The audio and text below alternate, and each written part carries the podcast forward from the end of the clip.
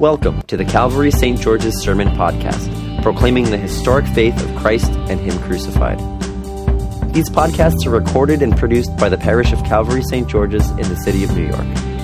For more information, head to calvarystgeorges.org. Hallelujah, Christ is risen. The Lord is risen indeed. Hallelujah. A very warm welcome to you today to St. George's Church for our Easter morning worship.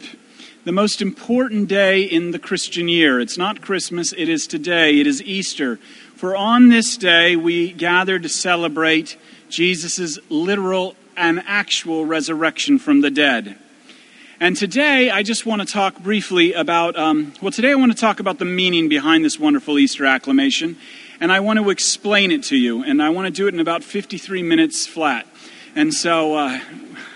Anyway, this year, thinking about this and thinking about the importance and the hope that Easter brings, it's been really tangible to me because this year I have been the executor of my uncle's estate. So I'm always, on some level, kind of been dealing with death this last year. And early on in the process, I don't know if you've ever been an executor of a state. It's extremely complicated, and different states have different rules. But early on in the process, I called a friend who was the executor of his father's estate. And I wanted to get some advice. What kind of lawyer do you need? How many death certificates should you have? And how to deal with this complicated situation. So my friend began to show me the various forms. And then he pulled out a really interesting letter. Now, my friend's father traveled a lot for work. And this particular letter that my friend showed me had to deal with his father's Sky Miles and Airline Club membership. And the letter read, "Dear Sir, this is to inform you that your Sky Miles and Club membership have been terminated effective immediately because it has come to our attention that you have died. May God bless you. You may reapply for your membership if you experience a change in your circumstances.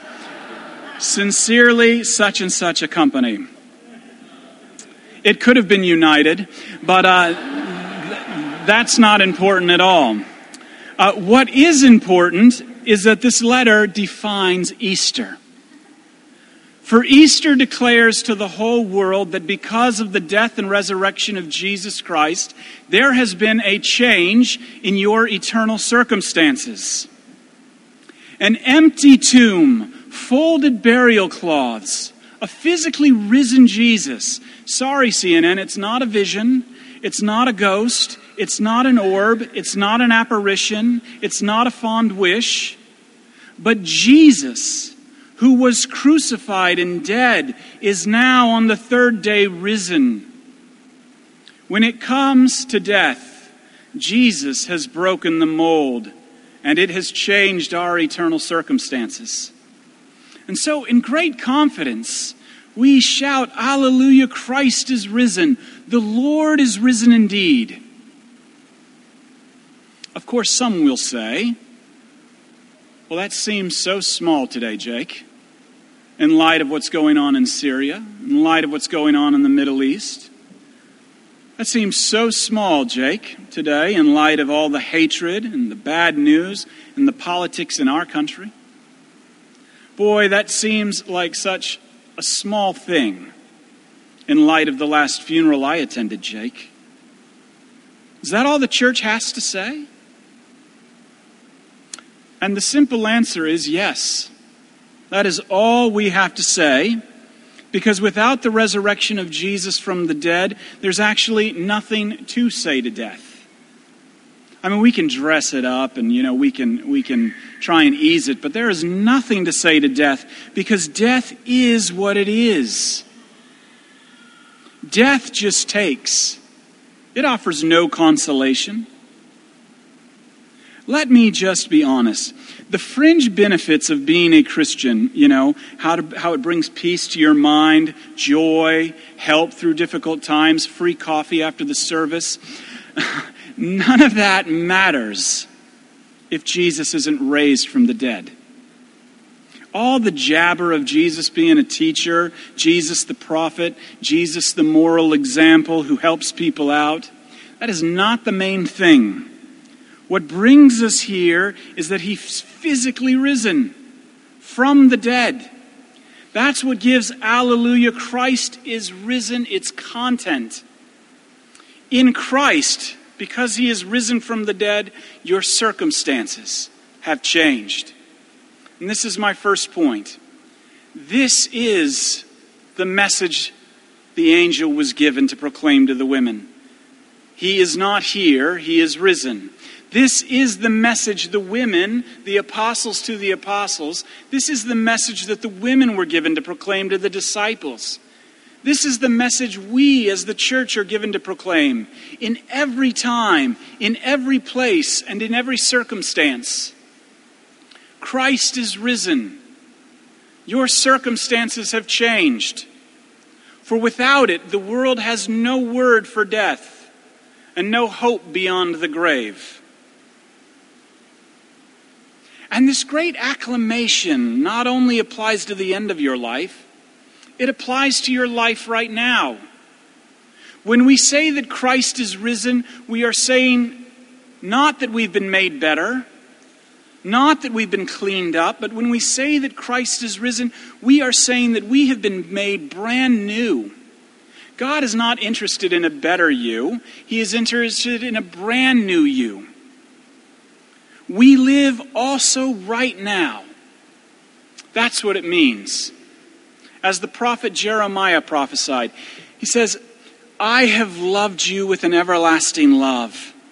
Therefore, I have continued my faithfulness to you, and I will build you, and you shall be built, O virgin Israel. This is powerful because if you know anything about the prophet Jeremiah, the previous 30 chapters is all about how Israel is described at best as a wayward lover. Harsher words are used. Nevertheless, not because of her doing, but God's everlasting love and faithfulness finally culminated in the cross of Christ, manifests itself in 34 of the same chapter where God says, I will forgive their iniquity and I will remember their sin no more. Newness is our reality right now. You are new in Christ. And newness is what is to come because as the Reverend Ben De Hart said, one life is not enough. God wants to love you and make you new all the way into the age that is to come. So this is my second point. When we say, Alleluia, Christ is risen, we are saying that we have been forgiven. And because we are forgiven, the possibilities are endless because we have been made brand new. Christ has died for us, and Christ is risen for us to take away the sting of death from us so that we could begin to live as new creations right now. This truth, that you are a new creation right now, is the hardest part of saying, Alleluia, Christ is risen, because it is to believe that we are new before God right now for Jesus' sake.